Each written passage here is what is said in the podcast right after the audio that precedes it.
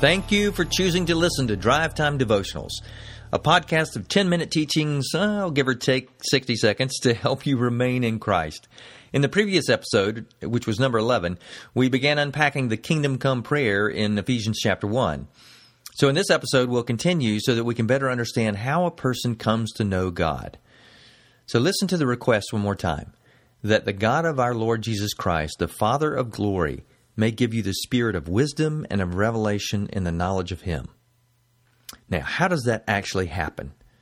Did you know that the only reason you believe in Jesus and can understand the Bible is because Jesus Himself chose to reveal it to you? In the opening paragraphs, Paul reminded the believers in the church in Ephesus that God chose them before He created the world. He adopted them into his family, forgave all their sins, purchased them out of slavery to self and Satan, and lavished his grace on them. Of course, the exact same is true for you and for me. Jesus made known to us the mystery of his Father's will, that all who believe in the Son for the forgiveness of their sins are rescued from the curse of sin, death, and hell. Jesus said that he reveals his Father to his people. He makes known to us who his Father is and what is really true in this life and the one to come. Jesus gives us enlightenment and understanding. The Greek verb translated reveal is apocalypto. As a noun, it's typically translated revelation. Apocalypse is a direct transliteration from this Greek word. To Jesus' audience, when they heard the word apocalypse, they pictured something coming to light that was previously hidden or not understood. That's why the last book of the Bible is called the Revelation of Jesus Christ, the Apocalypse. Apocalypse isn't about aliens invading Earth or giant meteors barreling toward us. It's the unveiling of God's truth to His people. God even tells us that the only way people can understand the Bible is if He gives them the ability to understand it. Otherwise, people's minds are veiled to its truths. On their own, without His help, they can't comprehend its meaning. Now back to the prayer request. The Spirit of God gives us understanding as He opens our minds and hearts to the truths that we read in the Bible. That is what God wants you to ask Him to do. His will for you is to give you all the wisdom and insight you need to be able to follow Him with a completely undivided heart. He wants you to want what He wants for you, which is to know Him better. The only way to understand God is through the Spirit's help. Do we need more of the Spirit? Well, yes and no. When you received Jesus, you were regenerated or born from above. The phrase can also be translated born again. the Spirit of God renewed your heart and regenerated your spirit so that you became a new creation in Christ. You were given a new identity. You belong to Him because you were adopted into His family. The Father gave you to His Son as a cherished gift. These statements are all synonymous ways that the Bible describes the miracle of a person being brought into God's kingdom. When you were born of God, you were made fully righteous by Christ positionally, and you were given the Holy Spirit to live within you. With the Spirit's continual help, we can not only live positionally righteous, we can be righteous in our practice, in the way we live. We must get our minds around this fact that Jesus is always with us because his Spirit always lives in us. Now, doesn't the prayer request make even more sense? God made you his own so that you can know him intimately and have a vibrant and dependent relationship with your heavenly Father. Instead of as in human relationships where the older you get, the more independent you grow from your parents, in Christ, the more we grow, the older we get in our spiritual life, the more dependent we are on our Father. So, does the Spirit come and go? Is that why we have to ask the Father to give us His Spirit? No, absolutely not. The Spirit doesn't leak out of us, but our faith sure leaks, and our commitment to Christ and our love for the Father definitely leak. Therefore, we need to be constantly renewed. The Spirit led Paul to write in Romans 12:2, "Do not be conformed to this world, but be transformed by the renewal of your mind. The first Kingdom Come prayer request is how we keep transforming and renewing our minds. And we all need a ton of mind renewal. God knows us better than we do, so He gives us His Spirit in order to renew and transform how we think about life and God. He is in the business of giving His people His Son's perspective on everything.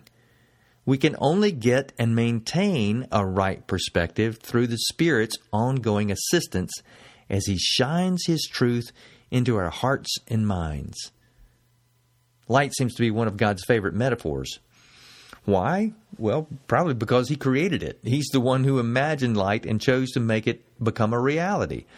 What a perfect metaphor it is. Think about it. It's tangible and relatable to every language group so that all people throughout history have known the difference between dark and light. Darkness hides what is true and real.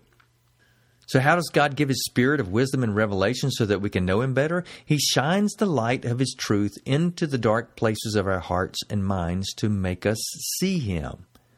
Without light, you can't see. Without the Spirit bringing light to God's Word and to our lives, we can't see to know God's will and what we should do and what we shouldn't. This kingdom come prayer request in Ephesians 1:18 identifies exactly how the Father will help us to know him more fully. Listen to the request again. That the God of our Lord Jesus Christ, the Father of glory, may give you the spirit of wisdom and of revelation in the knowledge of him having the eyes of your hearts enlightened. The heart is where all of our emotions and our desires live. This phrase of clarification, having the eyes of your hearts enlightened, is there so that we would know what needs to happen in our most inward part. Isn't it interesting how the Spirit led Paul to word this phrase? What are the eyes of our hearts? It's a vivid metaphor of how our emotions and our deep seated desires are wrongly influenced they're darkened by our sinful nature. The only way to see what is right and have clarity is if God shines His light into our darkness and our misunderstanding. The eyes of the human heart are blinded and can only be given sight by God's gracious miracle. The Lord is illustrating how our innermost being needs to be fully enlightened to His words and His ways. So we are to ask our Father to give us His Spirit who has all wisdom and revelation, who can give clarifying light to our heart's eyes. We can also think of it as God's Spirit correcting our lenses with a new prescription that gives us sharp 2020 vision. And with all of the input we receive in the world today, we definitely need God's 2020 vision. But it's not like you have 62% of the Spirit in you and you need to increase to 83%. You have 100% of the Spirit living within you. But does He have 100% of you? No, of course not. Me either. None of us are there. As long as we live in this sin saturated earth, we'll never give ourselves fully to the Spirit of God 24 7. Progress is definitely God's will for us. He wants us to desire to give ourselves fully to His Spirit. We're all on the same journey of growing into the kind of people who are increasingly influenced by the Spirit of God. What you and I need more than anything else is to be more influenced by the Spirit throughout every moment of every day. As the Father gives you the Spirit and you are influenced by Him, you will experience what the Bible calls the fruit of the Spirit, as it's given to us in Galatians 5 22 through 24. But the fruit of the Spirit is love, joy, peace, patience kindness, goodness, faithfulness, gentleness, self control.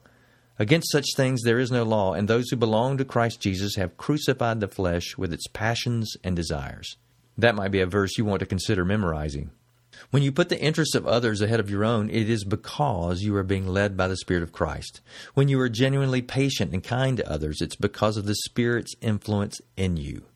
He will empower you to have self control in the face of that temptation that often takes you down as you continue to ask the Father to give you His Spirit. Here's how you can word this prayer request to make it a bit easier to own.